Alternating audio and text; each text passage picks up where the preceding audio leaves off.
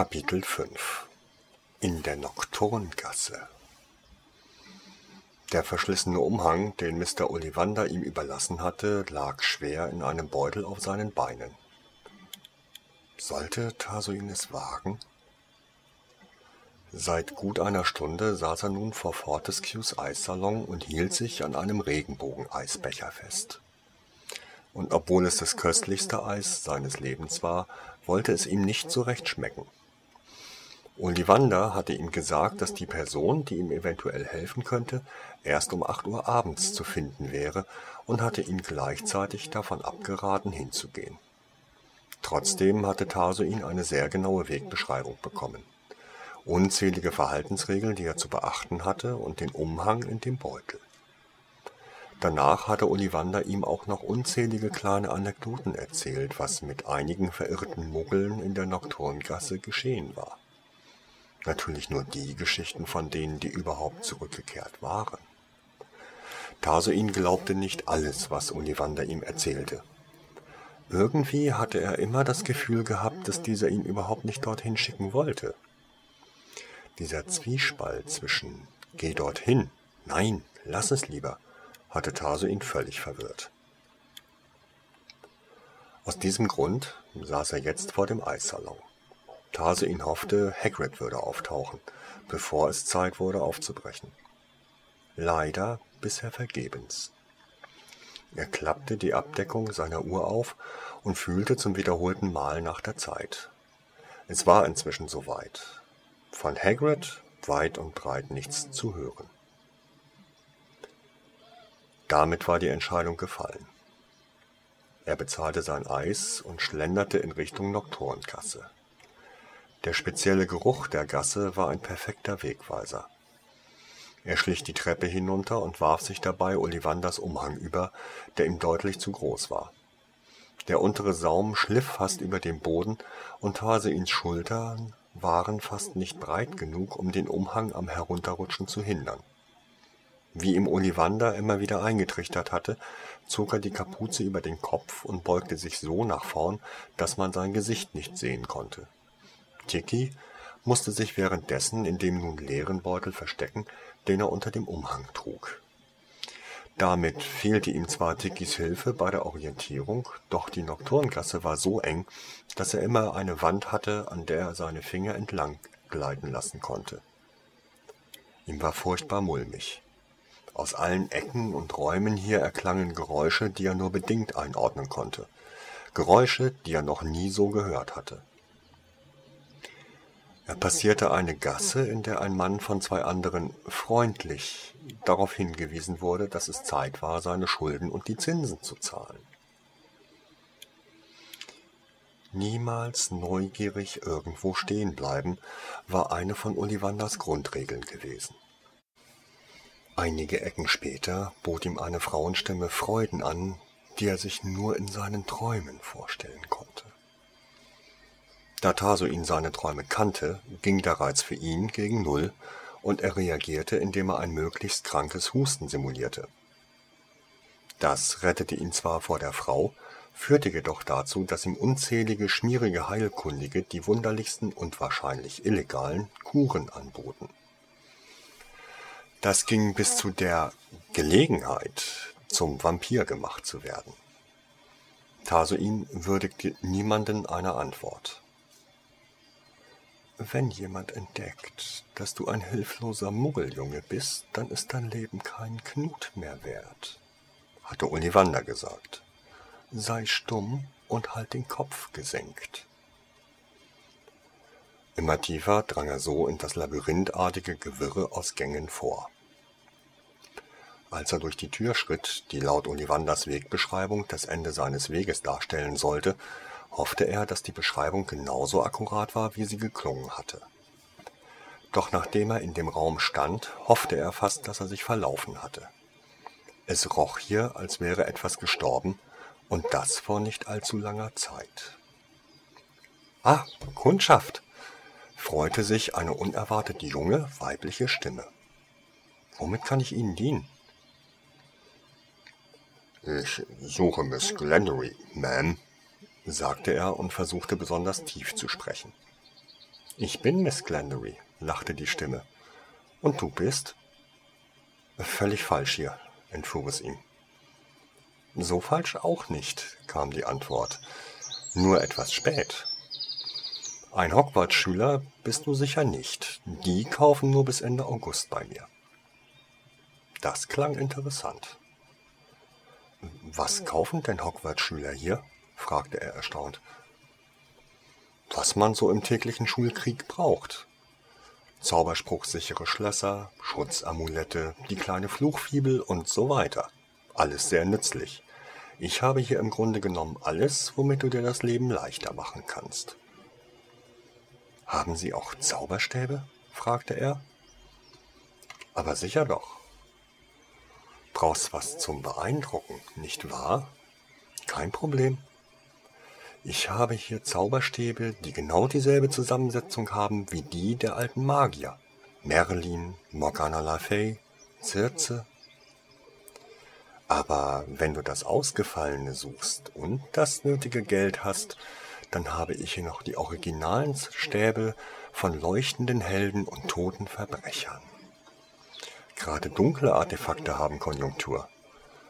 Aber meine berühmteste Antiquität, sie machte eine effektvolle Pause, ist der Zauberstab Grindelwalds, dem dunklen Magier, der von Albus Dumbledore besiegt wurde. Er ist nicht zerbrochen, wie die Legende berichtet. Er ist hier, und für tausend Galeonen gehört er dir. Ruhm, Neid und Ehrfurcht dem, der ihn besitzt. Aber vielleicht... Ich suche eigentlich einen Zauberstab für mich und erbrach er die begeistert vorgebrachte Werbung. Oh, das tut mir leid. Ich habe nur Gebrauchte oder Repliken hier, sagte sie bedauernd. Einen Zauberstab für dich selbst solltest du bei Ollivander in der Winkelgasse erwerben. Da war ich schon. Er hat mich zu euch geschickt, Ma'am, entgegnete Tarsoin. Er hat dich, begann sie in erstauntem Ton und stockte dann. Wirklich? Ja. Und du kannst keinen normalen Zauberstab berühren? Woher wusste sie das denn? Er nickte überrascht. Ich fass es nicht, stammelte sie noch immer. Dann ergriff sie seine Hand und zog ihn irgendwo hin. Tarsoin schüttelte diese ab, sobald der feste Griff sich etwas lockerte. Na, das fehlte noch. Komm schnell nach hinten. Die muss dich hier nicht sehen. Sie brachte ihn in irgendeinen Raum hinten im Laden. Sei ganz leise und fass nichts an, flüsterte sie ihm zu. Ich bin gleich zurück. Sie ging wieder in den Verkaufsraum zurück und schloss die Tür sehr leise. Sekunden später hörte er sie, wie sie einen neuen Kunden begrüßte. Oh, Lady Condagian, womit verdiene ich die Ehre eures Besuches? hörte er die Stimme der Verkäuferin sagen. Sie klang jetzt sehr unterwürfig, wobei diese Unterwürfigkeit eine gut versteckte Lüge zu sein schien. Hast du etwas von dem hereinbekommen, nach dem ich Ausschau halte? fragte eine kalte, befehlsgewohnte Stimme. Nein, Milady, ich bedauere, aber ich könnte euch eine der wahren Weissagungen des Nostradamus anbieten, handgeschrieben und signiert. Ich bin nicht interessiert an diesem Machwerk, fauchte die Frau, die Condagion hieß. Ich bin nur an dem interessiert, was ich dir schon mehrmals beschrieben habe. Beschaff mir das, und du wirst gut verdienen. Aber Milady, ich habe in den fünf größten Bibliotheken Englands nachgeforscht, habe einige der gelehrtesten Zauberer und Hexen befragt. Was ihr sucht, existiert nicht. Es ist nur ein Märchen, bestenfalls eine Legende. Welche auf der Wahrheit beruht. Du wirst weiter forschen. Aber mir fehlen Zeit und Geld dazu. Ihr kauft nie etwas. Wovon soll ich sonst leben? Ich hätte hier Grindelwalds Zauberstab mit einem Echtheitszertifikat. Schweig! Ich brauche keine Zauberstäbe von Verlierern. Hast du wenigstens neue Informationen gefunden, die mir bei der Suche nützlich sein könnten? Nicht viel, Milady. Den Legenden zufolge wurden mehrere Hüter ausgewählt, die eure gesuchten Artefakte verstecken sollten, auf das niemand Zugriff mehr erlangt. Je nachdem, wessen Geschichte man liest, verbergen die Artefakte entweder die Kobolde, die Zentauren oder die größten Zauberer ihrer Zeit. Das wussten wir alles schon. Ich wünschte, ich hätte mehr, aber ich weiß nicht, wo ich noch suchen soll. Ich könnte vielleicht mit Professor Dumbledore in Hock. Untersteh dich! Du wirst mit niemandem darüber sprechen, ohne von mir die Erlaubnis dazu erhalten zu haben wie erwünscht. Dann war es eine Weile still. Was ist das? fragte dann die kalte Frauenstimme. Oh, Milady hat ein gutes Auge. Dies ist ein Teil der legendären stillen Klinge. Es ist eine wahre Schande, dass der Dolch zerbrochen wurde. Ich nehme das Stück, erklärte Contagion. Das kostet 150 Gallionen, Milady. Ich sagte, ich nehme es, nicht, dass ich es kaufe. Aber, Milady, du wirst das Stück mir überlassen, Glendery. Oder aber mir fällt wieder ein, dass sich das Ministerium für den Verbleib gewisser Personen interessiert. Mrs. Glendery antwortete nicht auf diese Drohung. Tarsoin fragte sich, was die eigentlich so fröhliche Frau denn nur verbrochen haben konnte. Er hoffte, es war etwas relativ harmloses, was ihn nicht als Opfer in Frage kommen ließ. Äh, soll ich es euch einpacken? hörte er dann Glendery sagen. Sie schien jedes Wort mit mühsamer Beherrschung hervorzupressen. Mr. Malfoy wünschte das ausdrücklich bei seinem Teil der Klinge. Lucius Malfoy hat ein anderes Teil der Klinge? fragte Contagion scharf. Ja, er kaufte es vor zwei Wochen. Ich hatte eigentlich vor, ihm dieses Teil auch anzubieten. Untersteh dich. Du wirst morgen zu ihm gehen und versuchen, es zurückzukaufen. Wenn ihr es wünscht, würde ich das gern für euch tun. Nur habe ich kein Geld mehr, um dies zu bewerkstelligen. Er wird sicher mehr wollen, als er bei mir gezahlt hat. Wie viel? Er hat 200 bezahlt. Unter 300 wird er es nicht herausgeben. Und wenn er erfahren sollte, dass ihr es seid, die danach sucht, wird es sicher das Dreifache kosten oder unverkäuflich werden. Dann solltest du dafür sorgen, dass er es nicht erfährt. Das Geld bekommst du dafür von mir. Das wird schwierig werden. Es ist bekannt, dass Malfoy auch Zauber oder Tränke nutzt, um seinen Verhandlungspartner zu durchschauen. Mich dagegen zu wappnen, wird nicht billig werden. Tarsuin glaubte fast ein Zähneknirschen zu hören. Wie viel? Alles zusammen, glaube ich, sollten 400 reichen, Milady. Geld klimperte. Wage es nicht, mich zu betrügen, verabschiedete sich danach die kalte Lady. Denk daran, wer dich nach Azkaban bringen kann. Ich werde es nicht vergessen, Milady. Ich sehe, wir verstehen uns. Ich werde in etwa einer Woche erneut hier vorbeischauen. Dann wünsche ich mir bessere Ergebnisse. Ich werde mich bemühen, Milady. Möge Ihnen noch ein schöner Tag beschieden sein. Tarsuin hörte, wie jemand den Laden verließ. Wenig später wurde eine Tür verriegelt und dann kam Mrs. Glendery zu ihm in den Raum. So, begann sie plötzlich wieder freundlich. Ich habe den Laden für heute geschlossen, so dass wir uns in Ruhe unterhalten können. Möchtest du einen Tee? Er schüttelte nur den Kopf. Nicht, dass sie ihm da etwas hineinmixte. Hast du viel von dem Gespräch eben mitbekommen? fragte sie. Welches Gespräch? stellte er sich unschuldig. Du musst dich nicht taub stellen, lachte sie. Ich wäre dir nur dankbar, wenn du niemandem davon erzählst. Möchtest du wirklich keinen Tee? Wieder schüttelte er mit dem Kopf. Na egal, akzeptierte sie endlich, aber ich brauche jetzt einen. Sie ging an ihm vorbei und setzte sich irgendwo an die hintere Wand. Tasuin hörte plötzlich ganz leise Schritte von da, wo sie saß. Es war noch eine dritte Person im Raum. Danke, Zack, sagte Mrs. Glennery. Möchtest du dich nicht wenigstens setzen, junger Mann? Ohne Tiki würde er Probleme haben, einen Stuhl zu finden. Nein, danke, sagte er deshalb.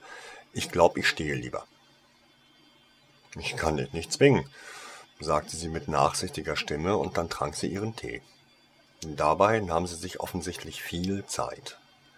Er hatte das sichere Gefühl, dass sie ihn dabei von oben bis unten musterte. Ich würde gerne sehen, was passiert, wenn du einen Zauberstab anfasst, sagte sie dann unvermittelt. Ich überhaupt nicht, wehrte er ohne Begeisterung ab. Beim letzten Mal hat meine Hand gebrannt. Wirklich? Gebrannt? Wow. Irgendwie lag in ihrer Stimme nur schwer beherrschte Freude darüber. Hab keine Angst. Ich weiß genau, welche Zauberstäbe weniger schmerzhaft für dich sind. Vielleicht vertraue ich ihnen aber nicht genug, antwortete er. Dann würden wir beide in der Zwickmühle sitzen. Du brauchst etwas, was ich dir geben kann, und ich muss etwas jemandem geben, was ich nur dem Richtigen geben darf. Doch beginnen muss immer der, der etwas möchte, nicht der, der etwas hat. Es fiel Tasoin schwer, diese Logik zu widerlegen. Sie schien sich ziemlich sicher zu sein, den Zauberstab zu besitzen, den er brauchte. Einzig er musste beweisen, dass er derjenige war, der ihn zu bekommen hatte. Ich werde es tun. Geben Sie mir einen Stab. Er trat näher zu ihr, bemüht auf dem Pfad zu bleiben, auf dem er sie hatte laufen hören, und streckte die Hand aus. Ein Zauberstab wurde in sie hineingelegt, und sofort spürte er viele feine Stiche. Es tat weniger weh als selbst beim ersten Versuch bei Mr. Ollivander. Ich sehe es, sagte Mrs. Glendery erstaunt. Aber ich kann es kaum glauben. Eigentlich sollte es ein Hogwarts-Schüler sein, der zu mir kommt. Ich komme aus Hogwarts, bestätigte er. Das Schuljahr hat aber schon begonnen. Warum bist du dann noch hier? Mir fehlten einige wichtige Schulsachen, wie zum Beispiel ein Zauberstab, erklärte er. Deshalb wurde ich hierher geschickt.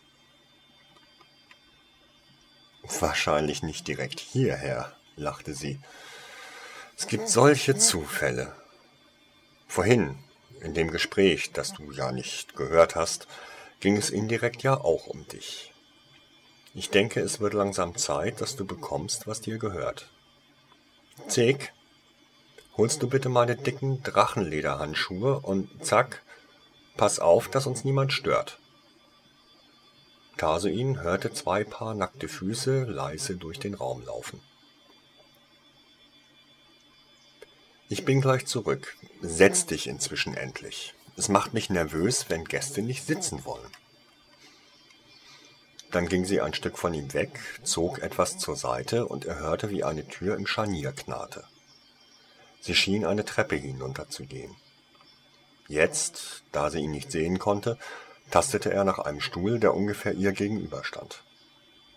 Er fand einen recht klapprigen, der jedoch sein Gewicht noch trug. Vor ihm befand sich ein Teetisch, auf dem eine kleine Vase mit einer seltsam riechenden Blume stand.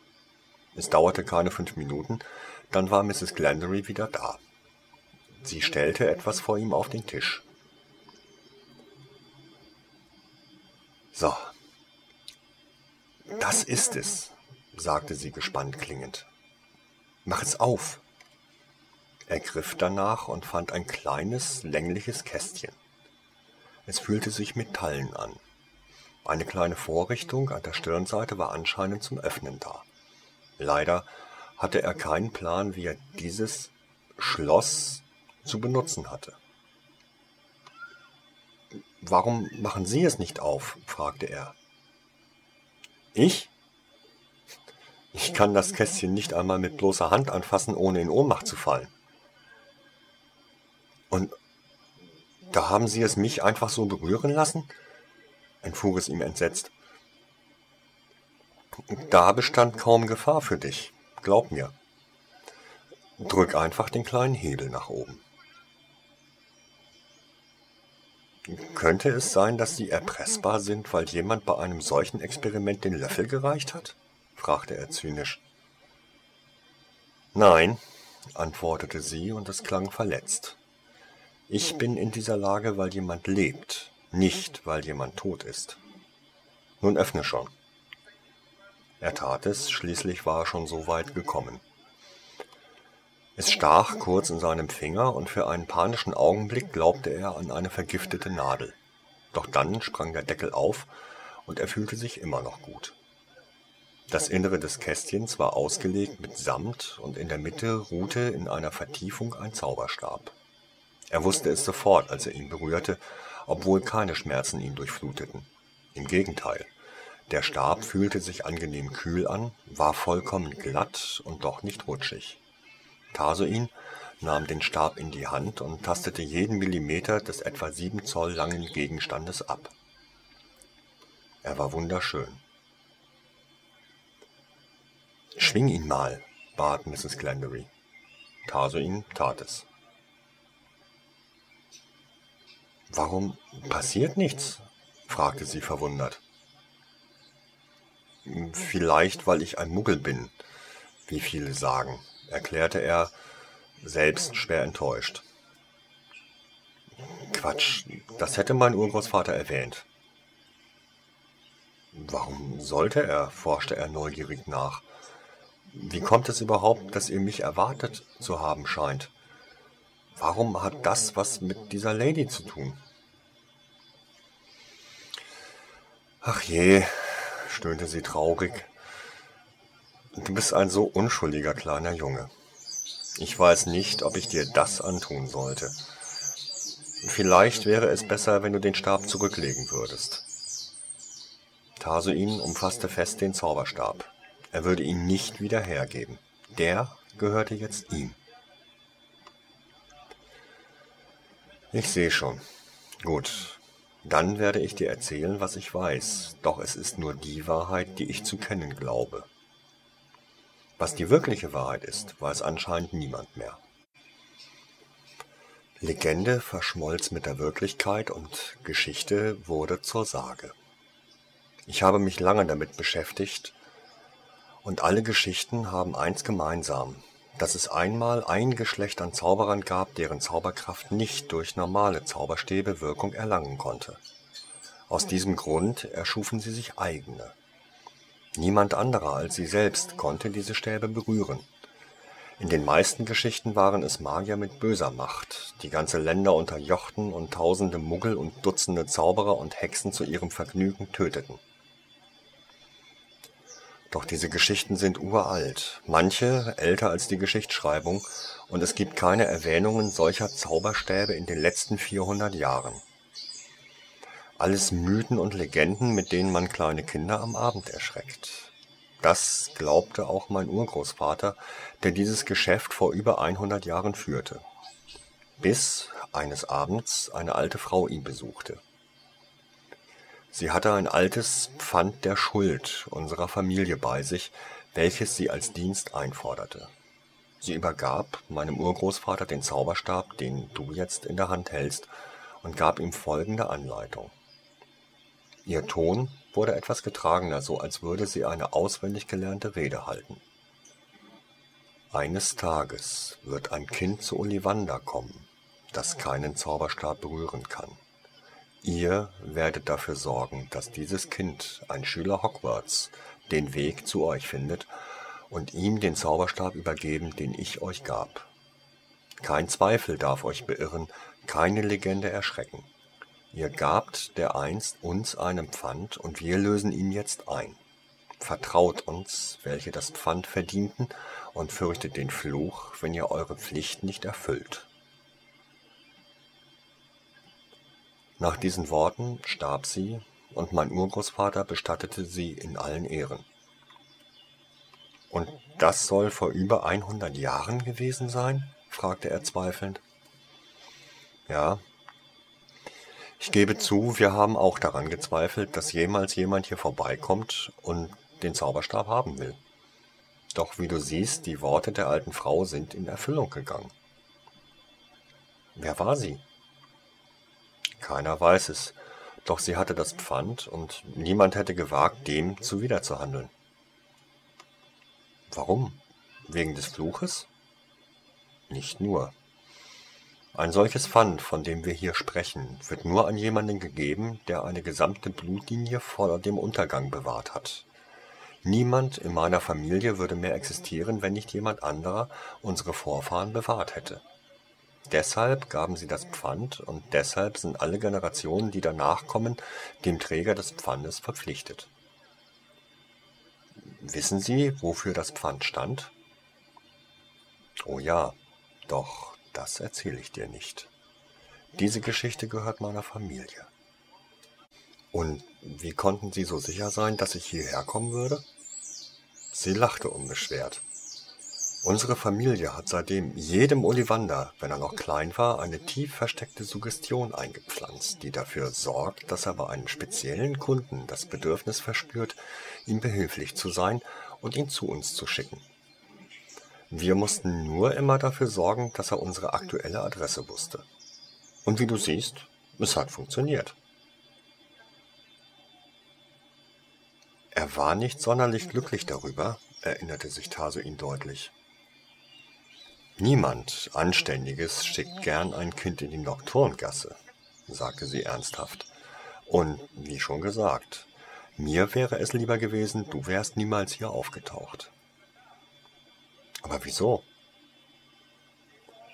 Zum einen wegen der Legenden, zum anderen wegen Gloria Condarion, die Frau von vorhin.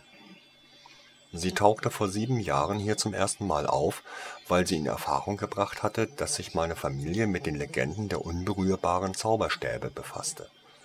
Sie wusste Dinge über die Stäbe, von denen ich noch nie gehört hatte, und sie wusste viel über meine Vergangenheit.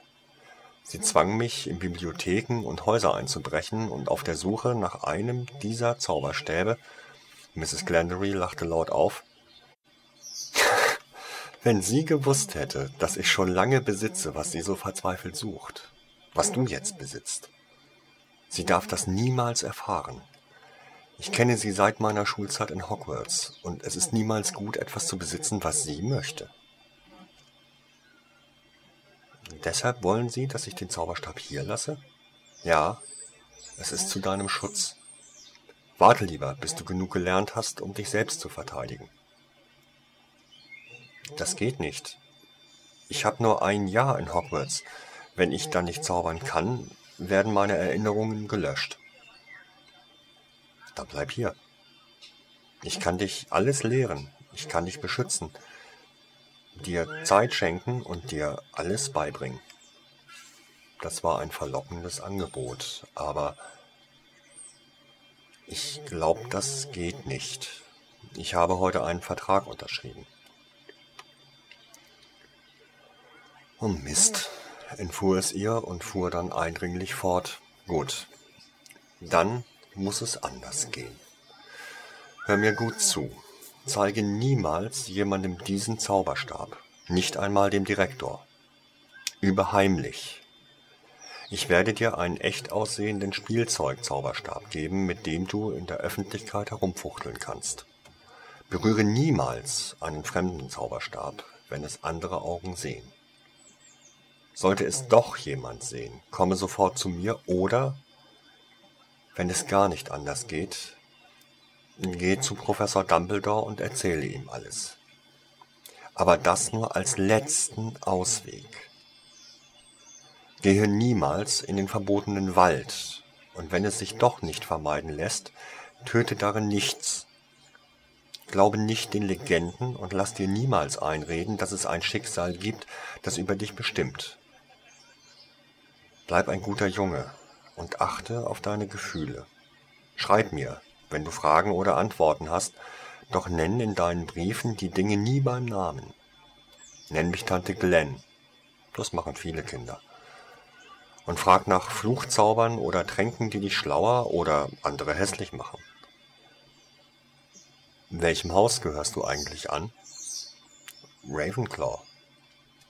Das ist gut. Sei fleißig, lass dir helfen und übe vor allem Verteidigungszauber, auch wenn sie nicht funktionieren. Deine Zauberkraft kann sehr plötzlich kommen und dann kann es passieren, dass du dieses Wissen sofort brauchst. Warum? Zauberkraft manifestiert sich meist zum ersten Mal, wenn man sich selbst in Gefahr befindet. Du solltest vorbereitet sein. Das kam alles so ernst aus ihr heraus, dass Tarsuin sich wirklich Gedanken machte, ob er nicht doch lieber den Zauberstab bei ihr lassen sollte. Sie machte den Eindruck, als wäre sein Leben wirklich schon jetzt in großer Gefahr. Aber ich verstehe nicht, warum diese Lady Contagion unbedingt diesen Zauberstab haben will. Kann sie denn nicht normal zaubern? Doch, das kann sie, und zwar sehr gut. Aber sie nimmt sich, was sie bekommen kann, ohne Rücksicht auf die Verluste anderer, was nicht nur finanziell gemeint ist. Ich vermute mal, sie verspricht sich Macht davon. Ist denn der Zauberstab so mächtig? Ach, glaub doch nicht sowas. Ein Zauberstab hat keine Macht. Nur der ihn führt. Ein besonders gut gefertigter Zauberstab ist niemals mächtiger als ein schlechter. Er ist nur genauer. Oder anders gesagt, man hat mehr Kontrolle über die Feinheiten. Im Endeffekt hängt aber immer alles vom Zauberer oder der Hexe ab. Aber meiner ist doch anders. Anders? Ja. Mächtiger? Nein. Lass dich nicht von Träumen blenden. Du bist die Macht hinter dem Stab. Deine Grenzen sind seine Grenzen. Es ist die Andersartigkeit, die deine Magie vielleicht haben wird, welche Contagions Gier geweckt hat. Doch inwieweit anders, das kann dir niemand sagen. Das musst du selbst herausfinden. Ich werde es versuchen, entschloss er sich. Was muss ich Ihnen bezahlen? Natürlich nichts, lachte sie fröhlich. Ich bezahle gerade an dich eine alte Schuld meiner Familie, und den falschen Zauberstab schenke ich dir, weil du ein netter Junge zu sein scheinst. Und ich heute ein tolles Geschäft gemacht habe. Ein tolles Geschäft? Ich dachte, Contagion hat Sie betrogen, fragte er neugierig. Das glaubt sie vielleicht, kam die belustigte Antwort. Aber verrat mich nicht. Wir auch. Sie verraten mir ja anscheinend nicht, wie Sie gewonnen haben. Eine Frau braucht ihre Geheimnisse, sagte sie geheimnisvoll. Aber ich denke, es wird Zeit, dass du wieder in die Winkelgasse zurückkommst, oder nicht? Daran hatte Tarsoin gar nicht mehr gedacht. Hektisch tastete er nach seiner Uhr. Es war schon nach zehn. Ich muss zurück. Hagrid sucht mich bestimmt schon. Ich werde dich am besten hinbringen. Nicht, dass du jetzt noch verloren gehst. Und den falschen Zauberstab dürfen wir nicht vergessen. Welche Farbe soll er denn haben? Sie brachte ihn wieder zurück in den Laden. Er suchte sich einen der falschen Zauberstäbe heraus. Zuerst wollte er einen schwarzen, doch nach etwas Überlegen gewann sein Verstand über das Herz und er bat um einen, der aussah, als hätte ihn Ollivander gefertigt. Danach begleitete sie ihn bis zur Treppe, die hinauf zur Winkelgasse führte. So, bis hierher kann ich dich bringen. Sei vorsichtig. Und vielleicht kommst du Tante Glenn ja nächstes Jahr mal besuchen. Falls ich mich da noch an euch erinnern kann, werde ich es tun, versprach er. Es tut mir leid, wenn ich zu euch unhöflich war und ich möchte mich herzlich bedanken, dass ihr mir geholfen habt. Wie schon gesagt, ich habe zu danken. Einzig deinen Namen würde ich gern wissen. McNamara heiße ich. Tarsuin McNamara. Pass auf dich auf, Tarsein McNamara, sagte sie zum Abschied. Dann drehte sie sich um und ging davon. Tarsein wollte ihr fast hinterherlaufen und nachfragen, warum sie in die Nocturngasse zurückkehren musste. Sie schien ein Licht zu sein, das eigentlich gar nicht hierher gehörte. So freundlich. Doch sie war schon aus seiner Hörreichweite verschwunden, bevor er sich entschloss, irgendetwas zu rufen. Nachdenklich schlich er zurück in die Winkelgasse. Es war inzwischen auch hier kühl, da die Nacht die Sonne vertrieben hatte. Nicht weit entfernt hörte er fast sofort Hagrid, wie er einige Passanten nach Tarsoin befragte. Der Wildhüter schien recht besorgt zu sein. Er holte Tiki aus ihrem Beutel und setzte sie unter der riesigen Kapuze des Umhangs neben seinen Kopf. Sie schien recht erfreut zu sein, endlich wieder etwas sehen zu können und wickelte ihren Schwanz fest um seinen Hals, als hätte sie beschlossen, sich nie wieder von seinem Kopf zu entfernen. Tiki, flüsterte er, wir müssen an Hagrid heimlich vorbei, zu dem Besenladen. Er fühlte sich nicht wohl in seiner Haut, als sie an Hagrid vorbeigingen. Der große Mann schien ehrlich in Sorge. Zwar hatte Tarsoin ihm nicht versprochen, dass er in der Winkelgasse bleiben würde, doch ihm war durchaus bewusst, dass er den Eindruck erweckt hatte, auf Hagrid hören zu wollen. Der Besenladen war zum Glück noch offen. Schnell stopfte er den Umhang in den Beutel und tat dann so, als würde er die Besen sehr bewundern. Natürlich war auch sofort wieder der Verkäufer bei ihm, der ihm diesmal versuchte klarzumachen, dass dieser spezielle, supertolle und einzigartige Rennbesen nur dieses Jahr so preiswert wäre. Wenn es ihm verboten wäre, den Besen mit nach Hogwarts zu nehmen, so könnte man doch schon jetzt dieses Sonderangebot für nächstes Jahr kaufen. Oder vielleicht einen gebrauchten Nimbus 2000. Letztes Jahr geflogen vom Sucher der schottischen Nationalmannschaft, David McLeod gut gepflegt und immer noch der beste Rennbesen, wenn man von einem neuen Nimbus 2001 absah. Aber für die Schule bestens geeignet und sicher der Star jeder Mannschaft. Oder vielleicht, ich wünsche bedient zu werden, unterbrach eine kontrollierte, leise und bedrohliche Stimme. Tarsoin fühlte, wie er und der Verkäufer fast gleichzeitig zusammenzuckten. Natürlich, Mr. Malfoy. Äh, verzeihen Sie, dass ich Ihr Kommen nicht bemerkte. Äh, womit kann ich Ihnen behilflich sein? Malfoy? Den Namen hatte Tase ihn doch heute schon einmal gehört. War das nicht bei Mrs. Glandery gewesen? Ich bin hier wegen des Nimbus 2001, sagte die Stimme, die zu Mr. Malfoy gehörte. Ich hoffe, Ihr werter Sohn ist zufrieden mit seinem Kauf, fragte der Verkäufer unterwürfig.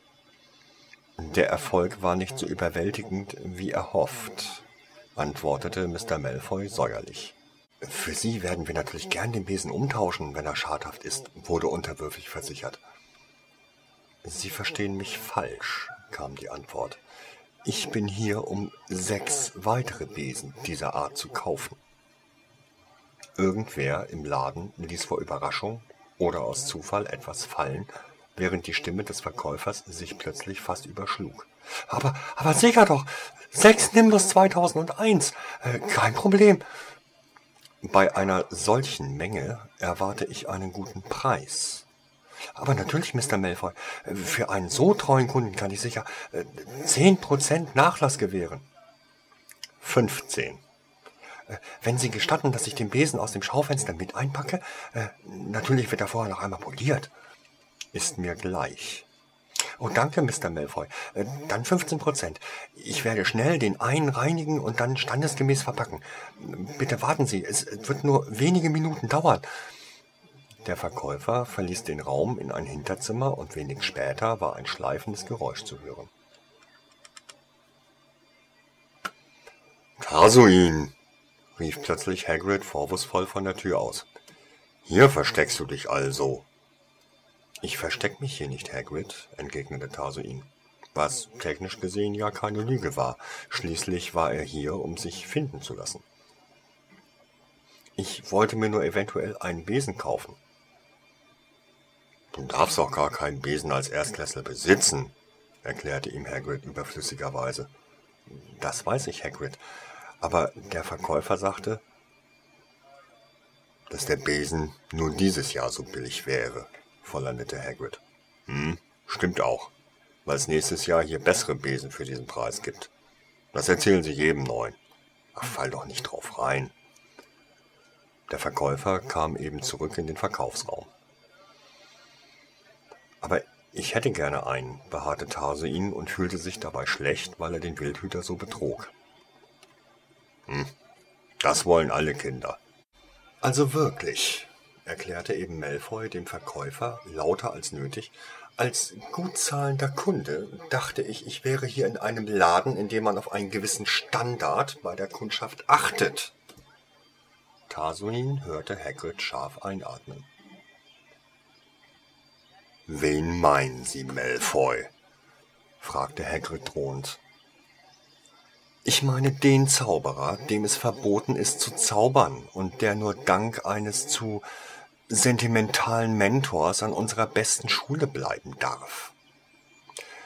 Ich werde keine Beleidigung von Albus da. Oh, ich beleidige mitnichten den Schulleiter von Hogwarts, betonte Malfoy ruhig. Ich sorge mich nur um seinen guten Ruf. Ich mache mir Sorgen, dass einige seiner sentimentalen Entscheidungen ihm in schrecklicher Weise schaden könnten. Nun hat er auch noch ein echtes Muggelkind aufgenommen, wie ich hörte. Ein empörtes Raunen ging durch die Kundschaft im Laden. Eine Reaktion, die Tarsuin nicht sonderlich gefiel, ihn sogar etwas ängstigte. Was war denn so schlimm daran, dass er ein Muggel war? Professor Dumbledore glaubt nicht, dass er Muggel ist, sagte Hagrid laut, so dass es jeder hören konnte. Tarsuin war ihm dankbar dafür. Das mag sein, antwortete Malfoy, kam näher und plötzlich drückte sich ein kalter Knauf unter Tarsuins Kinn und hob seinen Kopf nach oben. Bist du der Muggel? fragte Malfoy abfällig.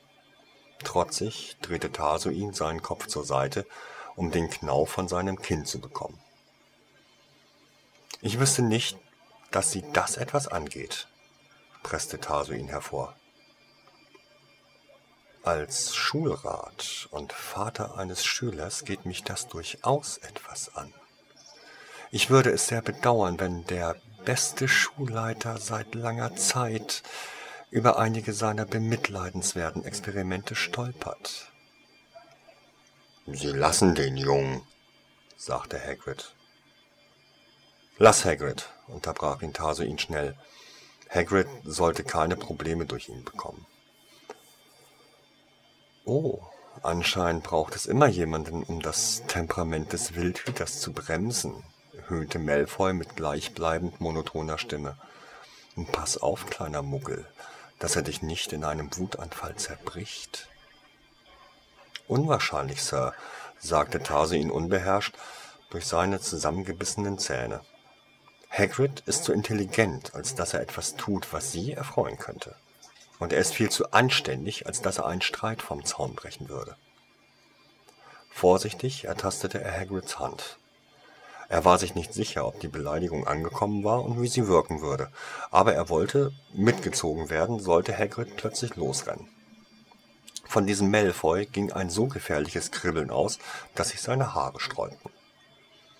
Malfoy musste sich sehr tief zu ihm heruntergebeugt haben, denn als er dann sprach, flüsterte er nur, und sein Atem brandete über ihn hinweg. Sei vorsichtig, wen du dir zum Feind machst, Muggel. Und ich würde nicht den Kopf direkt neben Hagrid senken, wenn er wirklich so gefährlich ist, wie Sie behaupten, Sir, flüsterte Tase ihn zurück. Das brachte ihm ein abfälliges Schnauben ein und ein wenig mehr Freiraum, da Malfoy etwas von ihm zurückwich. Hagrid, können wir bitte gehen? Fragte Taso ihn laut und sorgte dafür, dass einiges seiner Angst mit in seiner Stimme zu hören war. Ich möchte doch keinen Besen kaufen. Auf dem Weg nach draußen hörte er, wie leise eine Frau murmelte. Was Malfoy dem armen Jungen wohl gesagt hat, dass er so viel Angst hatte. In der Gasse wurde ihm erst bewusst, wie dumm er war. Mrs. Glendory hatte doch ständig gesagt, er solle vorsichtig sein, niemandem auffallen und so weiter. Und jetzt hatte er sich aus Zorn mit diesem Malfoy angelegt, der eine recht wichtige Persönlichkeit zu sein schien. Er konnte sich ohrfeigen. Seine Schwester wäre auch nicht sonderlich begeistert gewesen über seinen Mangel an Kontrolle. Es tut mir leid, Hagrid, sagte er und klammerte sich fest an dessen Hand. Musst dir doch nicht leid tun, sagte Hagrid. Diesem Lucius Malfoy soll es leid tun. Ich glaube, er gehört zu den Menschen, denen niemals etwas leid tut, sagte Tarsuin traurig. Aber hatte er recht, als er sagte, ich würde Professor Dumbledores Ansehen in Gefahr bringen? Tarsuin vermied es zu erwähnen, dass der Hauptangriff Malfoys auf Hagrid gezielt hatte. Hör niemals nicht auf Lucius Malfoy, erklärte ihm Hagrid eindringlich. Wenn Professor Dumbledore etwas in dir sieht, dann ist da was. Glaub dran. Als sie meinen Zauberstab zerbrochen haben, da dachte ich auch, ich wäre nichts. Ich habe mich meiner geschämt, obwohl ich nichts verbrochen hatte. Ich gab allen recht, die sagten, dass aus mir nichts werden konnte. Doch dann kam Albus Dumbledore zu mir. Hagrid, hat er gesagt, Hagrid, ich brauche einen Mann mit Mut, Kraft und Intelligenz. Der Posten als Wildhüter muss besetzt werden und ich habe Direktor Dippet überzeugt, dass du der beste Kandidat für diese Arbeit bist. Ich werde nichts anderes als ein Ja von dir als Antwort akzeptieren. Hat dann zwar noch mehr gesagt, aber das habe ich vergessen und habe den Posten übernommen. Habe ihn nie enttäuscht, weil ich immer versucht habe, seinem Vertrauen gerecht zu werden. Tarsuin wusste nicht, was er daraufhin sagen konnte. Inzwischen war die Liste der Personen, die auf ihn zählten, recht lang geworden, und er trug eine Verpflichtung mit sich herum, die er nicht wollte. So, wo hast du jetzt dein ganzes Zeug? unterbrach Hagrid sein Nachdenken. Bei Madame Malkin. Hast du einen Zauberstab bekommen? Ja, sagte er und zeigte Hagrid den falschen. Dann ist ja gut. Es gibt sicher wen, der schon hoffte, du würdest keinen finden. Niemand scheint hier Muggel zu mögen, beschwerte er sich leise. Hm, das ist von den meisten nicht bös gemeint. Äh, äh, außer vielleicht von Malfoy und, und Pro, erklärte Hagrid. Äh, äh, ignorier das. Was denn, Hagrid? fragte Tase ihn unschuldig. Äh, na, das mit... Verstehe, lachte Hagrid. Hm, bist ein fixer Junge. Ich geb mir Mühe, lachte er auch und fand es zum ersten Mal gar nicht so schlecht, wenn jemand anderes als seine Schwester ihn an der Hand führte. Sie holten sein Zeug bei Madame Melkin ab, die nette Frau hatte ihm sogar seine Bücher besorgen lassen, und dann beeilten sie sich, zum Kamin zu kommen. Da es schon nach elf Uhr war, reisten sie unverzüglich mit dem Flohpulver zurück in die drei Besen. Tarsoin musste Hagrid recht geben. Zum zweiten Mal war die Reise gar nicht so schlimm. Wenn man davon absah, dass er wieder einige Zeit brauchte, um klar im Kopf zu werden. Du bringst ihn spät zurück, wurden sie vorwurfsvoll von Madame Rosmerta empfangen. Ähm, es ist meine Schuld, beeilte sich Taso ihn zu versichern. Ich habe mich ein wenig zu sehr von den tollen Sachen da äh, gefangen nehmen lassen. Doch Madame Rosmerta schien unbedingt ein Haar in der Suppe finden zu wollen. Ich hoffe, er meint das nicht wörtlich, Hagrid, entfuhr es ihr energisch. Tarsein stellte sich das so vor, dass sie eben die Hände in die Hüfte stemmte und böse Richtung Decke schaute, in deren Nähe ungefähr Hagrids Kopf sein musste. Nein, ganz sicher nicht, Rosmerta. Er war bei einem Rennbesen und ich habe ihn übersehen, erklärte Hagrid geknickt. Ach, und ein zu ausgedehnter Besuch im tropfenden Kessel hat nichts damit zu tun? Vermutete sie gar nicht mal so unrecht. Hab da nur zum Mittag gegessen. Wirklich, verteidigte der Wildhüter sich. Und wie lange? Ähm, wissen Sie, Madame Rosmerta, unterbrach Tarsoin das Verhör. Das ist schon so lange her. Was? Willst du damit sagen, ihr habt noch nicht einmal zu Abend gegessen? ließ sie sich sofort ablenken. Ich, ich hab's irgendwie vergessen, redete Tarsoin sich heraus. Das ist ja die Höhe. Kommt ihr beiden, setzt euch hin. Ich mach euch noch schnell was aus den Resten. Aber Rosmerta, wir müssen zurück zum Schloss, protestierte Hagrid. Nichts da. Dort ist die Küche schon kalt und ihr seid eh später dran. Ihr wartet jetzt auf das Essen und ich schicke eine Eule rauf, damit sich niemand Sorgen macht. Sie stellte ihnen etwas zu trinken hin und dann verschwand sie in der Küche. Herzensgute Frau, flüsterte Hagrid, kaum dass sie weg war. Aber mach keinen Widerspruch. Tarsoin biss sich in die Faust vor Lachen. Ja, das hätten alle Leute sehen müssen. Der große, gefährliche Hagrid. Setz dich, sei still und warte auf dein Essen. Für Rosmertas Essen tue ich fast alles, lachte auch Hagrid verhalten. Sie ist eine nette Frau. Oh ja, das ist sie. Seid ihr ineinander verliebt? Hagrid musste gerade getrunken haben, denn er verschluckte sich furchtbar und hustete. Wie kommst du darauf? krächzte er heiser. Naja, weil sie dich so rumkommandiert. Sie kommandiert jeden rum. Ach, das ist also deine Meinung von mir, sagte Rosmerta und stellte dem Wildhüter etwas hin, was nach gebratenem Kaninchen roch. Tarsoin konnte sich wieder ein Lachen nicht verkneifen. Er hatte gewusst, dass sie hinter Hagrid stand.